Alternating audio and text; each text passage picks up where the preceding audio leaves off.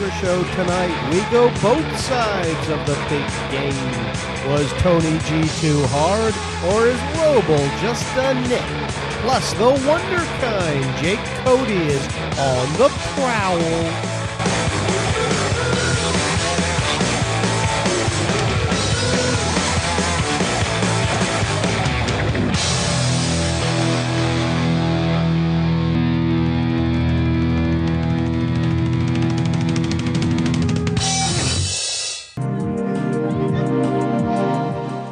Welcome to the Poker Show. Here's some highlights from tonight's show. Noticing on two plus two, there's a lot of haters out there now, and, and, and they're growing. The hordes are growing, and they're getting restless. You know, Tony G is a, a maniac player. Um, Myself, I'm more of a of a freak, I guess. You know, I just have a bit of fun, and I don't take it that seriously. It's it's just a hobby for me. as soon as I sat down in the game, before I was even dealt a hand, like uh, you know, Tony G and Daniel started like attacking me, and I was like, you know, this is kind of weird. I, I put I could put take him heads up in any game he can name for any amount he can count. I mean, the thing is, in the game of poker, like they say at the poker table, you know, you don't see people as you truly are; you see them at their worst. Did you dwell for? Was it 30 seconds in that hand with the uh, with the Ace Jack, or, or was it seven minutes? Even players like me who are amateurs. I mean, he can't even beat an amateur. That is just absolutely disgraceful. Well, I mean, he was basically saying, "Oh, you know, if you don't straddle, like you're not going to get invited back to the show." Robl, you are now qualified. What's been going on in the poker world? Well, what's been going on? Tony G's been in the news again. He's been all over the news. Uh, the third most hated man in poker, they're calling him right now. It's uh, there's a big issue on all the forums, and we're going to go into it today. Uh, pretty interesting stuff. Uh, the key players: Daniel Negreanu, Tony G, and Andrew Robl. Now, there's this big cash game, the the big game in Vegas on on Fox Sports. A six handed cash game. It's a between a hundred thousand, five hundred thousand dollars sit down. There's a loose cannon involved, who's a an amateur player who basically gets hundred thousand free roll and can only keep what they win. So their money's on offer. There's a lot of value in the game. And what was interesting, I mean, this is a game that everyone wants to play in. And because well, there's no full tilt players I've ever played in it, and uh, for one reason or another, probably because PokerStar sponsors it, but for one reason or another, anyway, uh, the game is great value. Especially you get guys like Hellmuth, you get Tony G. They give a lot of action. People think they're they're very good value in the game. Plus this hundred thousand off from loose cannon. It's a it's a spot everyone wants to be in.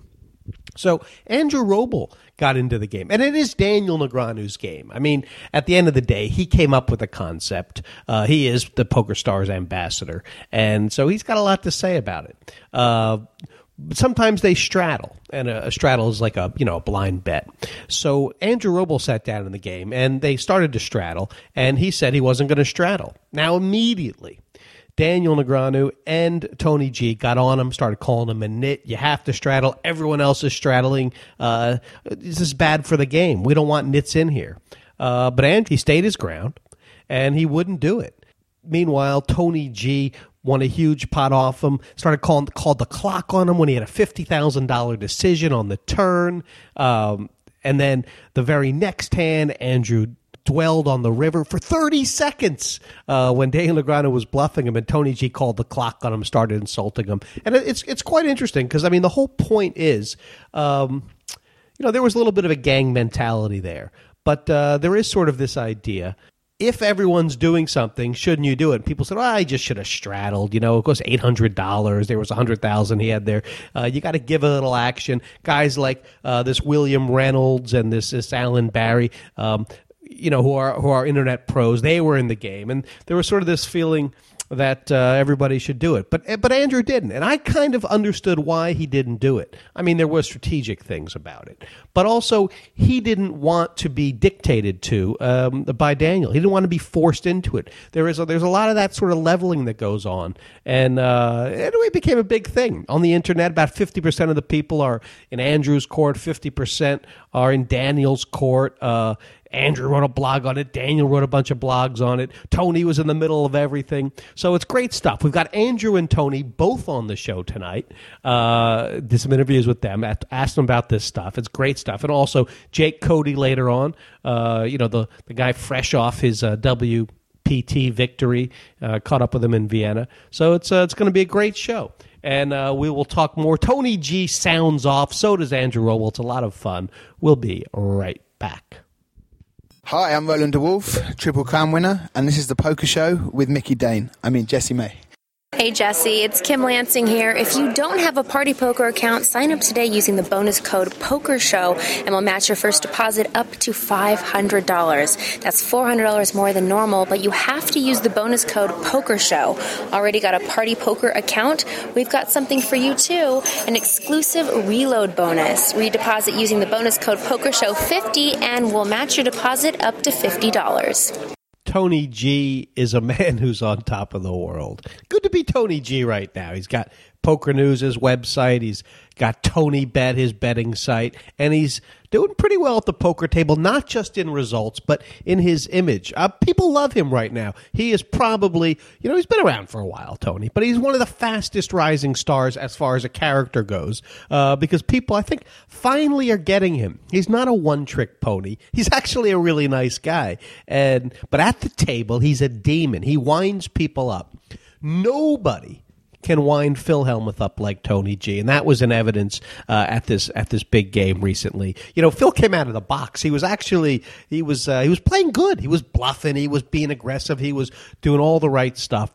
Tony started at him, started to unravel him, and it all fell apart and it was great to watch because that's that's when Tony's great. Uh, he also got some digs in at Daniel. He tore apart Andrew Robl. Uh, that seat that Andrew Robl took in this uh, in this big game. Uh, two people had gone bust. Hoyt Corkins in like three hands. Tony busted him. He made Viffer leave, uh, fold in his chair.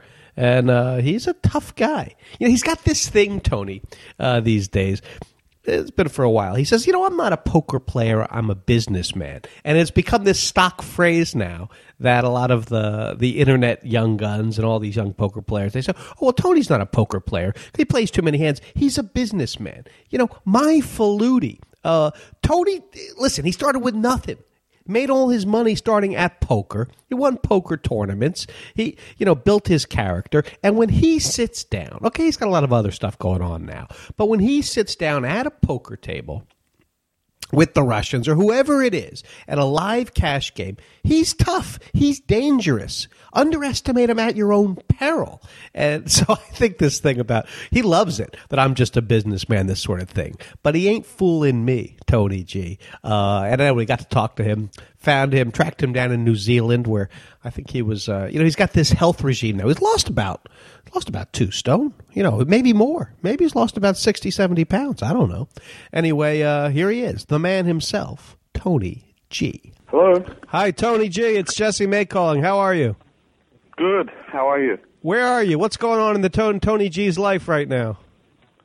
I'm in uh, New Zealand with Lee, with my doctor Lee Nelson, in, in his health retreat. Well, I could see on the to- big game that you'd lost a lot of weight lately. Uh, are you getting in shape? Is that is that what the, the health regime's about? Yeah, I've been I've been getting in shape for over the last couple of years, you know, slowly. So now we were just coming to to my peak. So I'm getting into into good form and getting ready for all the big events next year I'm going to play. So Starting what's what's the day like then? A lot of hiking. I mean, what do you do? What do you eat? Yeah, I'm eating uh, rabbit food and uh, a lot. No, I'm eating very good food. You know, at the retreat, there's a split apple retreat here. They look after you. Um, uh, so it's it's really good food, all kind of food, you know. Uh, it's, but it's very healthy, cooked with uh, coconut oil, which is uh, much better for you, which people don't know. And uh, just so there's a lot of thought, you know, it's thoughtful food that they call functional food uh, put into it. And then uh, big hike yesterday did about 18 kilometers, 11, 12 miles a day. Hello. So yeah, Listen, uh, nice. That that's great. Listen, Tony, this um, this big game has had a huge response lately. Do you think people got to see the Tony G sort of at his best in this big game, uh, the the Poker Stars big game? I guess at my best and at my worst, you know, I have my moments, and uh, I probably crossed the line, which which I actually enjoy doing from, from time to time. You it, um, was, it was it was fabulous. It was great. And now you made a bit of an apology to Andrew Robl in, in your blog, but he actually, in his blog, said that he, he doesn't hold anything against you. Um, he likes you. He thinks you're a gentleman, actually, at the table, and it's all for the show. But he's still upset at Daniel Negreanu. Do you think he has the right to be? Well, that's his own personal issue. I mean, there's been a lot of uh, flack that Daniel's been copying from the poker from the poker community. I've been noticing on two plus two, there's a lot of haters out there now, and and, and they're growing. The hordes are growing, and they're getting restless. So that, that's happening right now. I don't know what the reason is. You know, people probably think that Daniel was not um, 100% honest in his actions uh, at the table, but but I'm not sure. I think Daniel has performed uh, performed really well and has entertained people. He's very entertaining. I think he has a lot of fans, uh, millions and millions of them. And I think that the haters are probably more nerdy. Uh, and and by the way, I used to be a nerd as well. But I've I've recovered from that. You were a nerd? I don't believe that. well, I think as a kid I, I was a nerd too. I was just uh, like any other nerd, but I think over time I've uh, recuperated and recovered. So there's hope for everyone. I mean, th- this idea. Now, obviously, you and Daniel had a lot of fun in that that big game with Robl and Yeah. uh, William Reynolds. Is is that what it's about at the end of the day? And and do, do players have to just accept that if they want to play? Yeah, I think me and Daniel have fun. I think Daniel has fun in life, and he's very successful, and that's another reason that people, you know, tall poppy syndrome, we call it here. The antipodians do. I think that there's, uh, you know, I think that people want to bring him down, and there's probably a lot of people want to see me fail too, and and and we may fail, but at the moment we're, you know, especially Daniel is on top of of the world. He's performing, he's winning, and he's dominating a the tournament in, in Vienna. Yeah, as we speak, he's I think chip leader in the in, at, going to the final table or very close to it.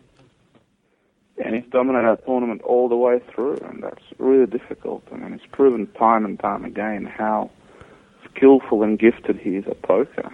And, uh, you know, he's one, one of the best players there. And myself, I'm more of a, of a freak, I guess. You know, I just have a bit of fun, and I don't take it that seriously. It's, it's just a hobby for me. There's uh, other things in life apart from poker, but when I'm out there, I mean, I, I love it. I enjoy it and put my heart and my heart into it. And uh, I've come up with some new terms like qualified and uh, you committed. have.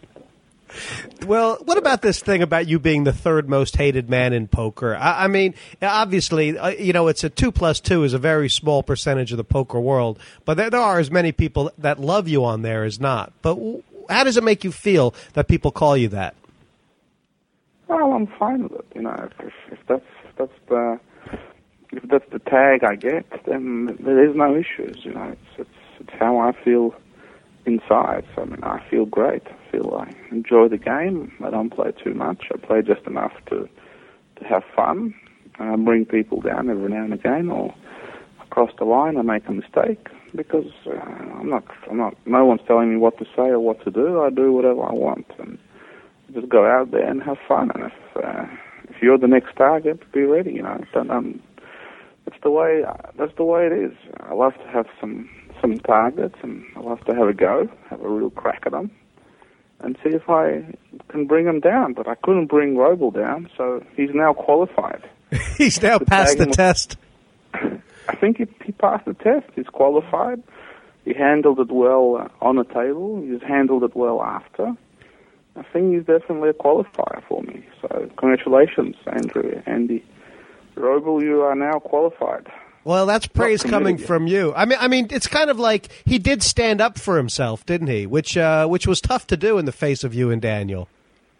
He did. He did. He did stand up, and uh, he, he made a good laydown against me when I put a lot of pressure on. And tried to freak him out into into calling, but uh, he's done really well. And I, I think that he's a really good player, but his handling has, has been good. I think the fact that he didn't straddle was not amusing to me or Daniel, and I think that's one thing you could you could take back from that and say, you know what, next time I'll just straddle. It's just it's just too nitty. I mean, he doesn't have a he doesn't have a problem, you know, spending money on a, a bottle of vodka at a nightclub. So what, why would he why would he not straddle? I don't know. I think it's just you can get it in your head, and you can say that you don't want to straddle, and uh, and you don't straddle. You know, you just think it's too expensive for, for you for your bankroll, uh, for your optimal strategy at that time.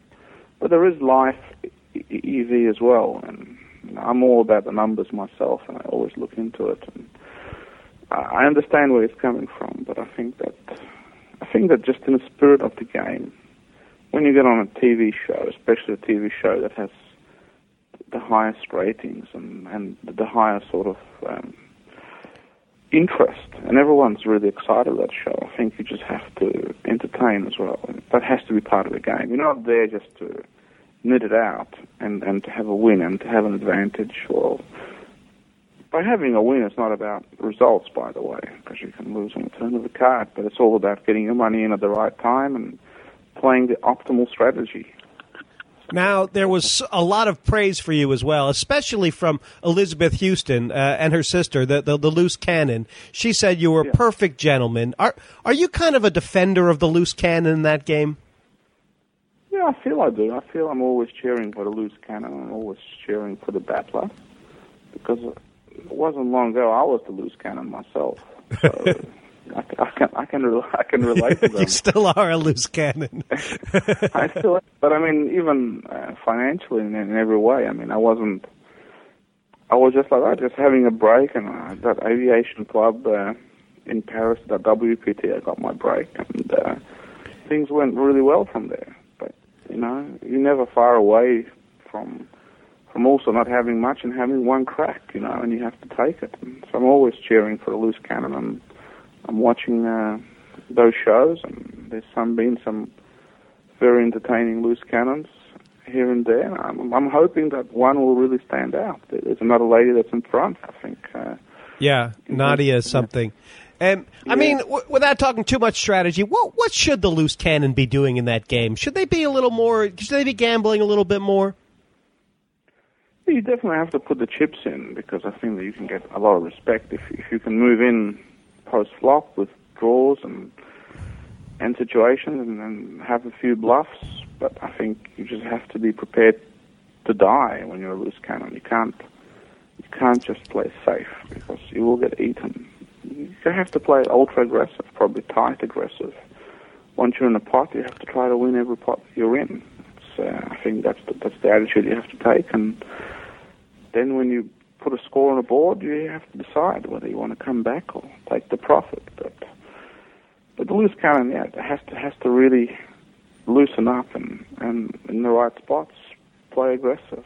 Uh, if you're not that great at the game, maybe you just play a very very simple strategy with certain hands. You you play them and, and that's it. But you can't get into the head of the loose cannon.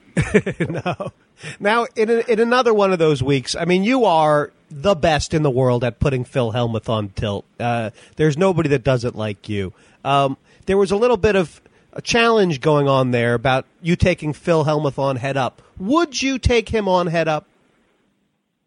Oh, 100%. I mean, if uh, if if anyone wants to put it together, I, I put I could put take him heads up in any game he can name for any amount he can count, and that that's uh, you know that's official.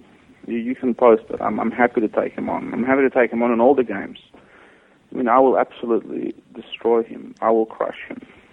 Uh, he has absolutely no chance. Be ripped apart absolutely ripped apart. He's such a such a bad player, and he's nowhere near the near the G. But I mean, I it, it looks like sometimes that he plays good for a while before he unravels. Is is it just about getting him to unravel, or can he just not play? No, obviously he's got ability. I mean, he's got all those bracelets, and I have no bracelets. He's obviously got ability against uh, the weaker opponent. uh, the, the unskilled, un, untrained players, he's uh, very successful at because that's all he does in his life, basically, just play poker, just play tournaments. So obviously he's better people who do also have a life. But when when you're coming up against uh, opponents who are also well versed and skilled, then Phil Hellmuth uh, is not his best forte. No limit hold'em cash can, for example. He's got no chance. But uh, he's just not at the same level as the top players. And even players like me who are amateurs. I mean, he can't even beat an amateur. That is just absolutely disgraceful. It's an embarrassment. I mean, I don't know how we cannot put this together. Everybody, it has to be put together. You have to take Phil Hellmuth on head up.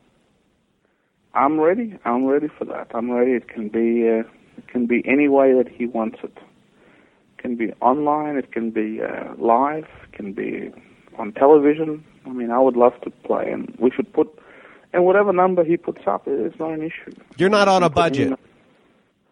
I haven't. Yeah, I've been saving up. My savings are going well, so I'm, I'm ready to to spend to spend and enjoy. And, and uh, should he win, I'd, I'd you know bow bow before him. Oh. Uh, he'd be the hero. Well, listen, that's a great note to end this on, Tony. What's next for you? Oh, I'm just gonna keep getting uh, fitter and healthier, and uh, just keep uh, building the empire up. I know you've got the sports book, the Lithuanian sports book going, uh, all that kind of stuff. That's going well. That's going, yeah, that's going very well. Tony Bet, Tony Bet. right? Tony Bet, yeah. That's we we're slowly developing our our own software that will come out and revolutionize the, the sports betting world one day. I'm also working very hard on HealthNews.com, uh, which is now an American-based company. So there's there's a lot of projects and there's also the life insurance business in Australia that's going well. It's uh, it's it's all coming together nicely. So it's it's giving me a lot of uh, freedom with what what I want to do. And you know, poker news is still kicking along uh, do, well. Do we have action on the Ashes? I know that's coming up. I'm sure you're going to be up, uh, up for that. Yeah, yeah. I'm, I'm looking forward to the Ashes. Uh, I'll be I'll be in Australia having having a peek and probably you know, get the odd box and have a look at the game. But Ashes I'm passionate about, but my biggest passion is Australian rules football. I didn't make it to the grand final twice this year. It was replayed. It's the only sport where if you have a draw, you have a replay. so we had 100,000 people at the game twice. And uh, it was absolutely amazing, you know. So, yeah, life, life is good. There's a lot of uh, a lot of things happening, and uh, I love it. All right, listen, it's good to be Tony G. Thanks for talking with me, Tony. Take care and good luck. Take care. All right. Bye. See you soon. Bye. Yo, Phil Hellmuth, 11 time world champion of poker, bragging again. You're here listening to The Poker Show with Jesse May. Hey guys, it's Kara Scott here. Enter your email address at thepokershowlive.com and get the show delivered twice a week. About a year ago, maybe more, someone pointed me out to this uh, Busto to Robusto documentary that was available on the internet. I, I didn't watch it.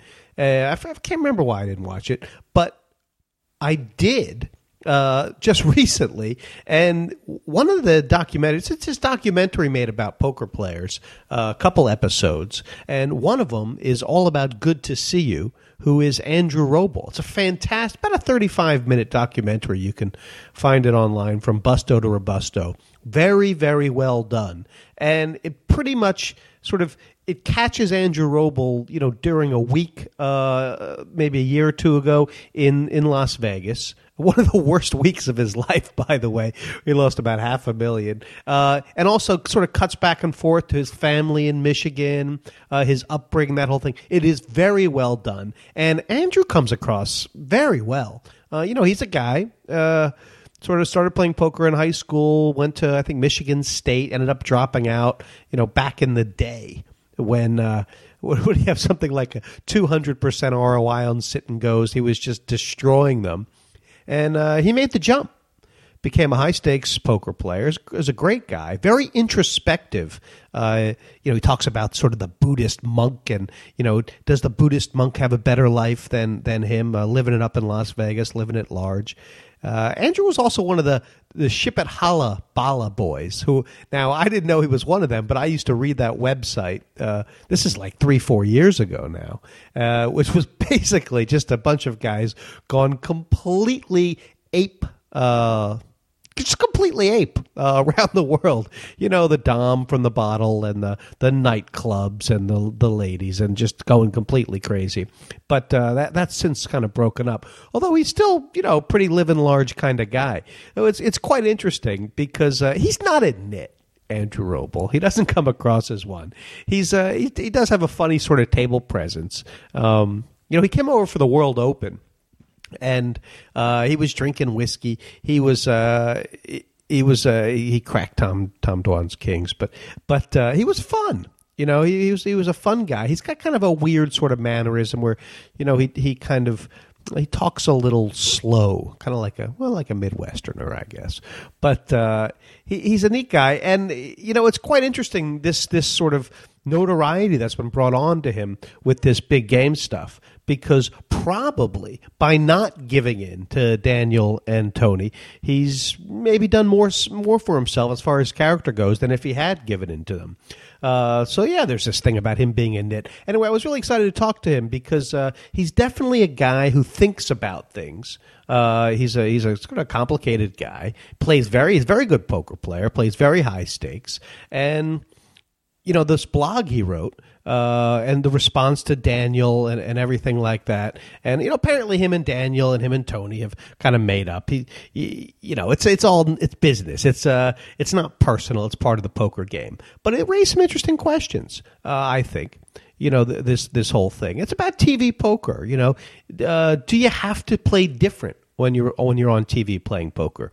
Um, are you obligated? You know, there's this life EV sort of thing, and um, you know you want people to watch, and you're a character in a TV show, uh, but you're playing poker, and in these shows you're playing poker for your own money. You're putting a couple hundred thousand dollars up sometimes. So uh, anyway, uh, I caught up with Andrew, and uh, he had agreed to an interview. But then, you know, th- this guy, listen, uh, he, he lives large. I called him, I think it was noon Vegas time, and he was just getting out of bed. So uh, I think I woke him up. Uh, this is the this is the first time I, I, I called. This is this is I was just joking with him, by the way. Hello, is this Andrew? Yes. Hi, Andrew. It's Jesse May calling from the Poker Show. How are you? Hey, Jesse. How are you? Am I uh, am I interrupting you in the middle of nitting it up? Uh, yeah. I actually uh, am just waking up. Right. Uh, you you've spent the last week sort of short stacking and, and dodging out on credit card roulette, that sort of thing. Yes, exactly. Yeah, he basically said two words. I think he'd had a Halloween party the night before, so. Uh, you know, he was. Uh, he said, "Can you call me back? I've, I've, I've just gotten up." He sounded a little bit hungover. Anyway, I called him back. He was in a car on the way to L.A. for more mayhem and mischief, and uh, finally got to talk to him. Uh, this is a couple hours later. Yo, Andrew, I've got you. Yes, finally, after many attempts. Um, listen, I, I, was just—I'm so eager to get to get a chance to talk to you because I've interviewed uh, Tony G uh, just today, and uh, he had some really nice things to say about you. Um, he says that you've qualified. Well, that's that's nice of Tony. he said you passed the test um, about the big game. I mean, it, it's it's been huge talk on the internet. Ha, has it has it sort of? Are you involved, or is it kind of like you're done with it now? Uh, I mean, I mean, I'm pretty much done with it. You have to remember this big game episode was filmed maybe like four months ago. Right. So it's all kind of, um, you know, in the past. Um, but there's so much stuff on the internet right now about it, and I know you responded, uh, Tony responded, Daniel responded. Um, I mean, do, do, you think people are making, uh, you know, a, a big thing out of nothing? No, I mean, I don't think they're making a big thing out of nothing. Um, I mean, the thing is, in the game of poker, like they say at the poker table, you know, you don't see people as you truly are; you see them at their worst. And I've played a lot of live poker over the years, so uh, like with everything that happened, I was pretty unfazed. You know, you see things like that happen in a casino, not on a regular basis, but uh, it does happen. And if uh, you know you're a professional, you just deal with it. Right. It's all part of pl- playing in a live game. Now, I know, I mean, I- I've seen this Busto to Robusto, which was great, by the way. Um, you came off really well in it. And, you know, I used to read The Ship at Hollis. I know, I can't believe that it was about the $800 because I know that, that, that you don't really care about the money. Well, it was about something else, wasn't it? This straddle thing. Well, I mean, I am all for straddling in some situations, but the really weird thing is I'm not generally known as a very uh, tight player. And as uh, as soon as I sat down in the game, before I was even dealt a hand, like uh, you know, Tony G and Daniel started like attacking me, and I was like, you know, this is kind of weird. Like, you know, what did I do to these guys? And then uh, you know, Tony G is a, a maniac player on these TV cash games. And uh, kind of a basic poker strategy. If you have a guy on your left who's going crazy, you know, re-raising you a lot and making it tough to play, like the correct adjustment to make to that strategy is to play tight. So, um, you know, I didn't like that that they said that going in because it was actually my plan to kind of, uh, you know, nit it up and play tight. But, But uh, as for not putting as for not putting the straddle on, um, like there's a few reasons I didn't put it on. One is I just wasn't gonna let, like you know, I wasn't gonna put it on just because Daniel and Tony G wanted me to put the straddle on. Like Daniel has a thing, like I said in my blog, whenever he gets stuck, he just tries to get people to start like straddling and up the stakes and everything so he can get even. And um, you know, I think he plays much worse when he's stuck. So I wouldn't really want to give him the opportunity to get even. It was, uh, I think it was a very fair comment, and I think your your blog was fantastic. Daniel responded several times. I mean, overall, I think the reaction on the internet's been pretty much 50-50. Where's your where's your sort of barometer about about right and wrong? Um, you, you, you know, do, do, what do you think you could have done different when you think back of it, or or are you happy with the way it went down? Um, I mean, I don't have any regrets or anything about it. Um, I know you're you're very friendly. You know, you- a, a lot of the bigger players. Um, you know, who of them, which of the of your friends have said you definitely did the right thing, and which of your friends have said, oh, you know, you you, you just should have straddled and given in. It's actually not really something I've discussed with um, anyone, really, to be quite honest. Um, like, I mean, I don't think anyone would say I should have just straddled and given in. Um, you, you've got more going on. I mean, I know Viffer, for instance, definitely. like, uh, and part yeah. of like, and part of my problem with it is like, you know, in a poker game, it's supposed to be like everyone's supposed to have equal footing, and I kind of fear feel that uh, you know, the big name players that kind of have like a home court advantage on these TV shows. Do you think maybe Like, Daniel sort of abuses his position of, of power in that big game? Well, I mean, he was basically saying, "Oh, you know, if you don't straddle, like you're not going to get invited back to the show." And you know, with his relationship with PokerStars, that's like kind of a credible threat. And um, yeah, I mean, I, I guess I do. Lex Veldhuis in an interview, he said that you know that a person's got to think about career EV. Um, I mean, wh- wh- what do you think about that statement? Um, sure. I think uh, I think definitely, you know, a lot of people um, just look at the EV of one situation in the vacuum, and they don't see how things are going to look over uh, the long run. But uh, at the same time, you know, um, I'm playing my own money on these TV shows. It's high stakes, and uh, you know, I don't think any of the other guys here really are. So, uh, you know, that kind of makes a difference in some of the decisions. A- absolutely. You, I mean, you like playing that big, you could easily, you know, go on a downswing and lose a few million. Especially if you're, you know, not trying to maximize your edge, or, you know, or playing like just gambling it up and upping the variance. Well, there's no question it's a big game. And to me, there's also no question that it's almost like people are being encouraged not to play correctly or what they know is correctly. Doesn't that kind of hold poker back uh, as a sport if, if you're being encouraged not to play the best you can? Well, I mean, I don't know. Like I, you know, what I do as a pro is I always try to play my best, and uh, you know, I give people uh, action some spots when it's uh, correct to. And uh, I think there's two types of TV viewers. So there's the people who are just tuning in for entertainment. You know, they want to see the drama and everything else. And then there's the people who are hardcore, you know, poker enthusiasts who want to see, you know, all the strategy and high level thinking that goes on in these big games. And um, I don't really think there you need to play like suboptimal poker to get, you know, the drama and the entertainment factor going on. I think if people were still like I'm all for the so, showmanship, but at the same time, I don't think you need to, you know, play bad poker to make the showmanship work. Um, I mean, when that you makes any sense. Oh, a- a- a- absolutely. Like when you think about, I- I mean, do you think something, you know, like durrrr Jungle Man, or or just people just sitting there playing and not even talking? Do you think that would even work as a TV show? Because pretty much people have thrown that out the window.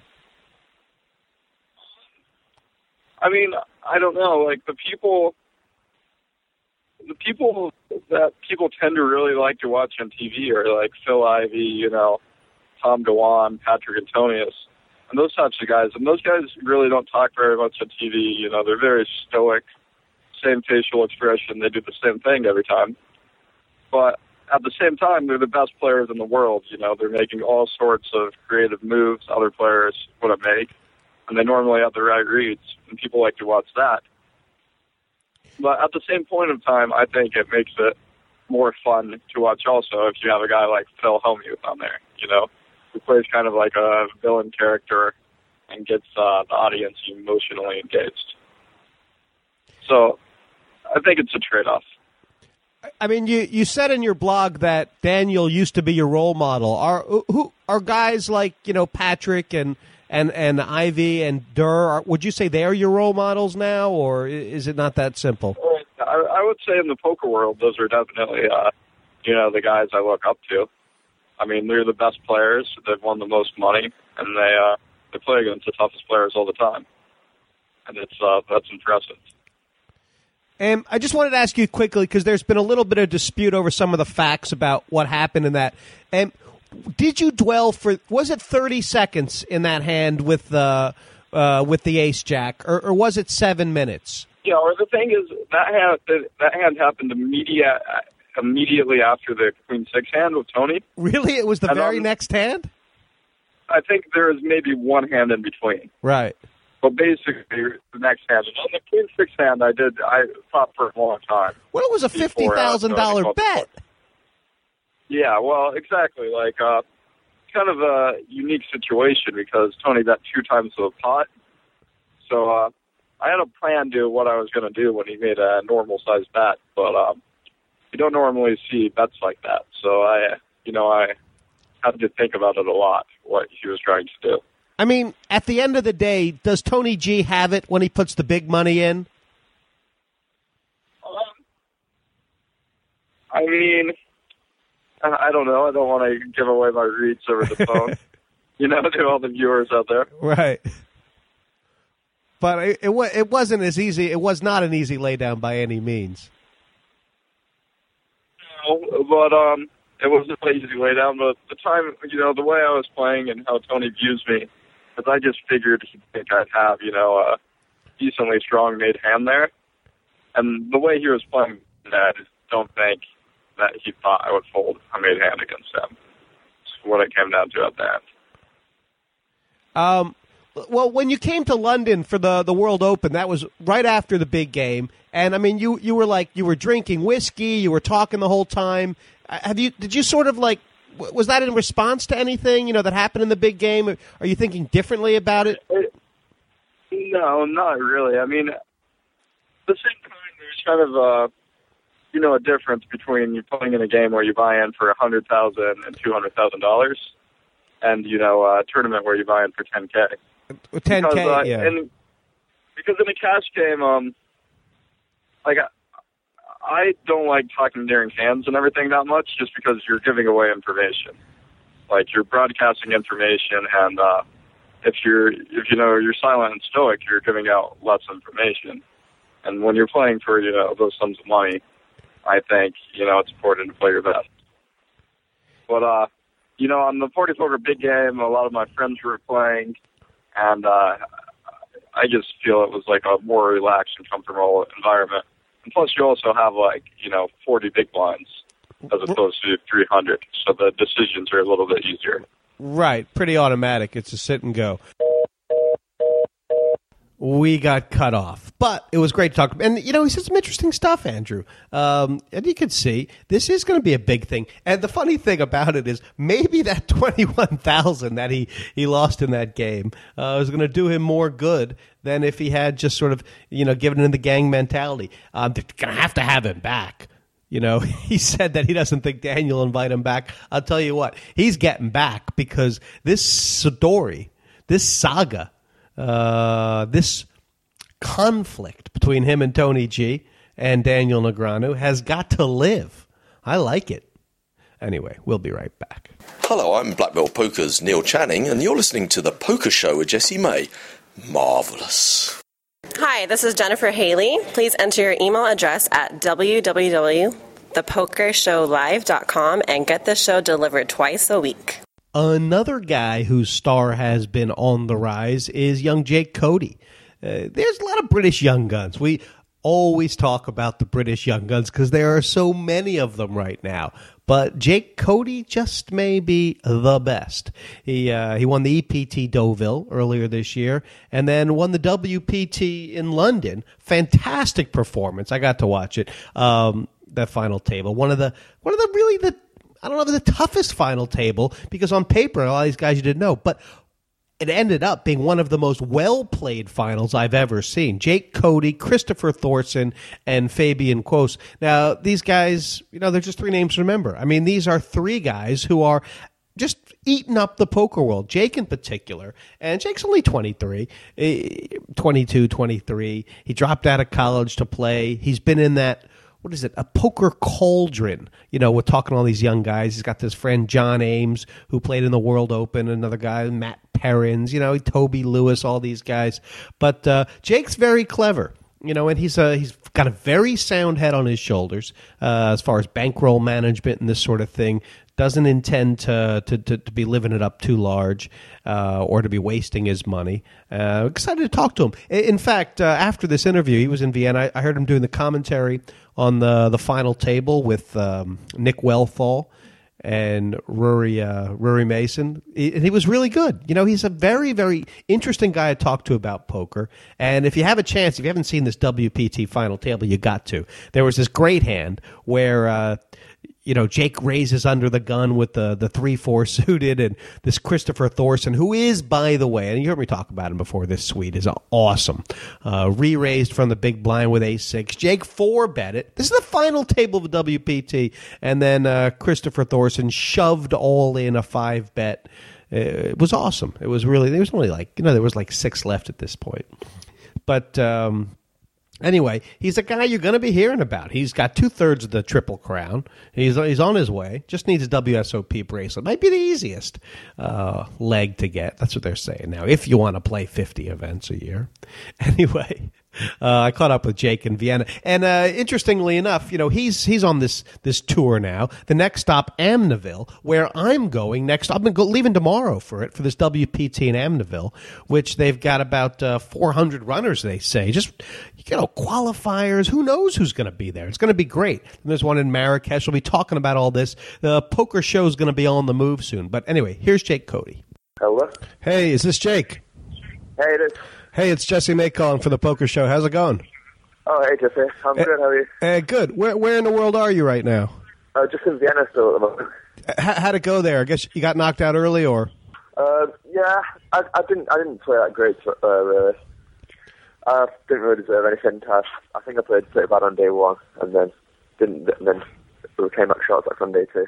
any uh, I, I anybody? don't know what it was actually. What you just weren't uh, you just weren't weren't in focus like, or what? Yeah, I don't know what it, I really just was not close at all. I played a lot better in the side event, but I, I lost um, I lost um, checks against Ace King uh, in a big coin flip in that. But well. Was it your first time to Vienna?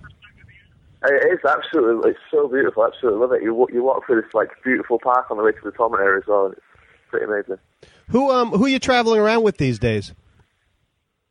Um, like usually it's like a collection of people that like I just see here and there, but um, most of the time it's just me, Toby, um, John Eames, sometimes Matt Perrins.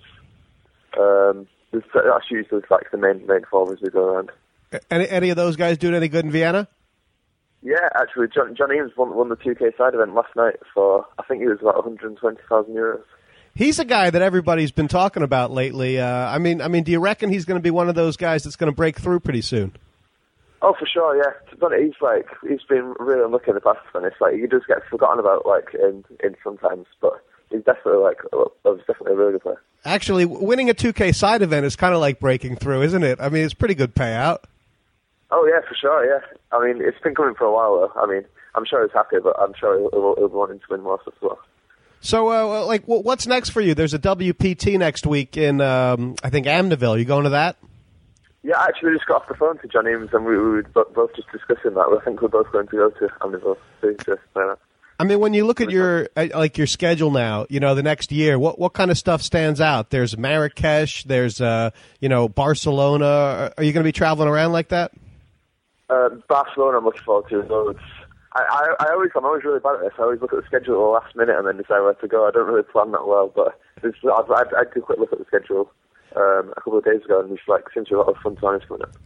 Um, I mean, there, there there was a great interview, you know, with you and uh, Toby Lewis in, in, in Bluff magazine, and it was kind of talking Oh, yeah. about, um, you know, you guys were talking about your bankroll management and stuff like that. How, how are you looking at bankroll management now compared to before you won the, the, the two big events?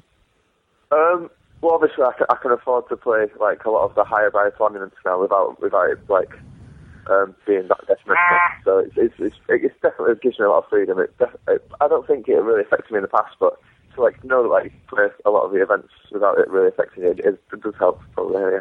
Do you feel like you're you're in a place now where you know it would be really unlikely for you to go broke, or or does does that kind of thing still scare you? Because I mean, tournaments are so expensive these days.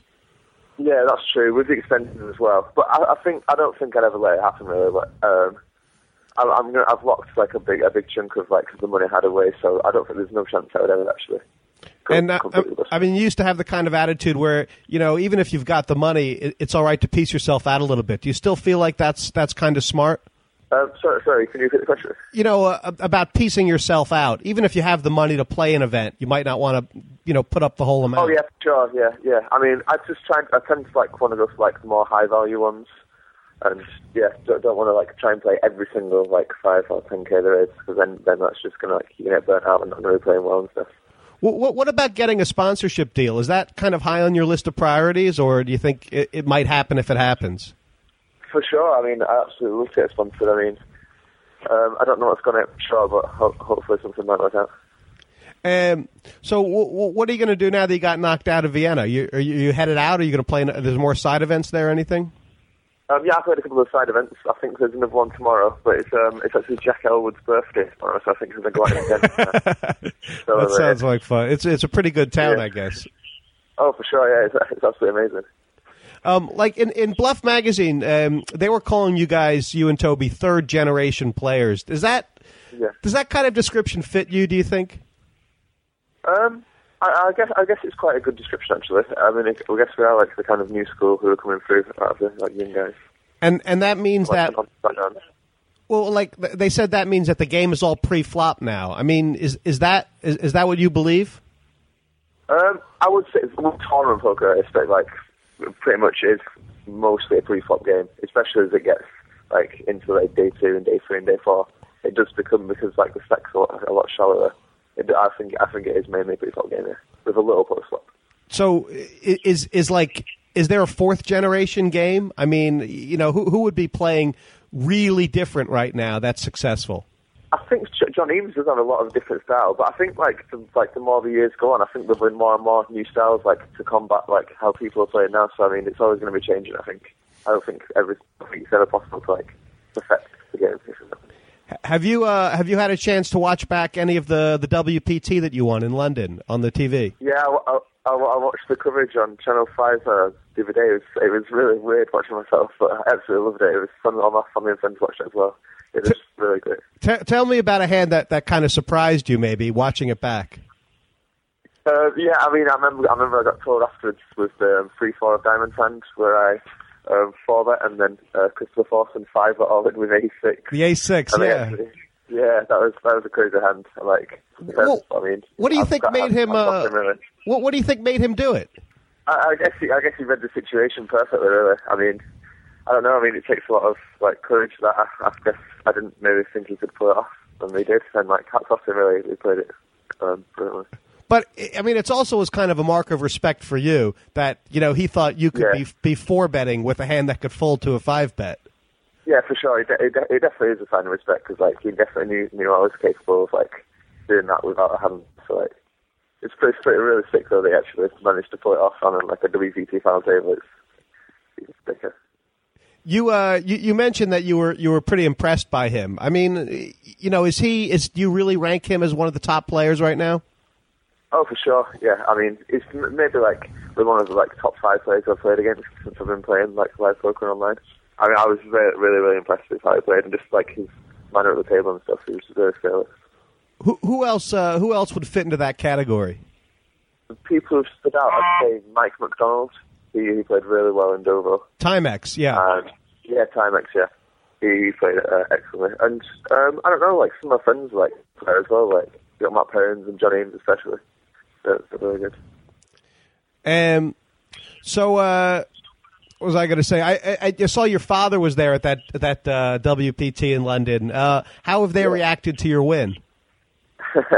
um, surprised really, because I mean, I actually don't live with my dad, so it's like he doesn't really know too much about poker. So it was kind of it was kind of fun for him to come along and like like have a bit of an insight on what it's like. And he was like he thought it was like a different world really. It's not really what he's used to, like all these like and stuff. It's kind of funny. Is is he now pretty supportive about you know like you dropping out of college and all that? Does he think this thing has got some legs?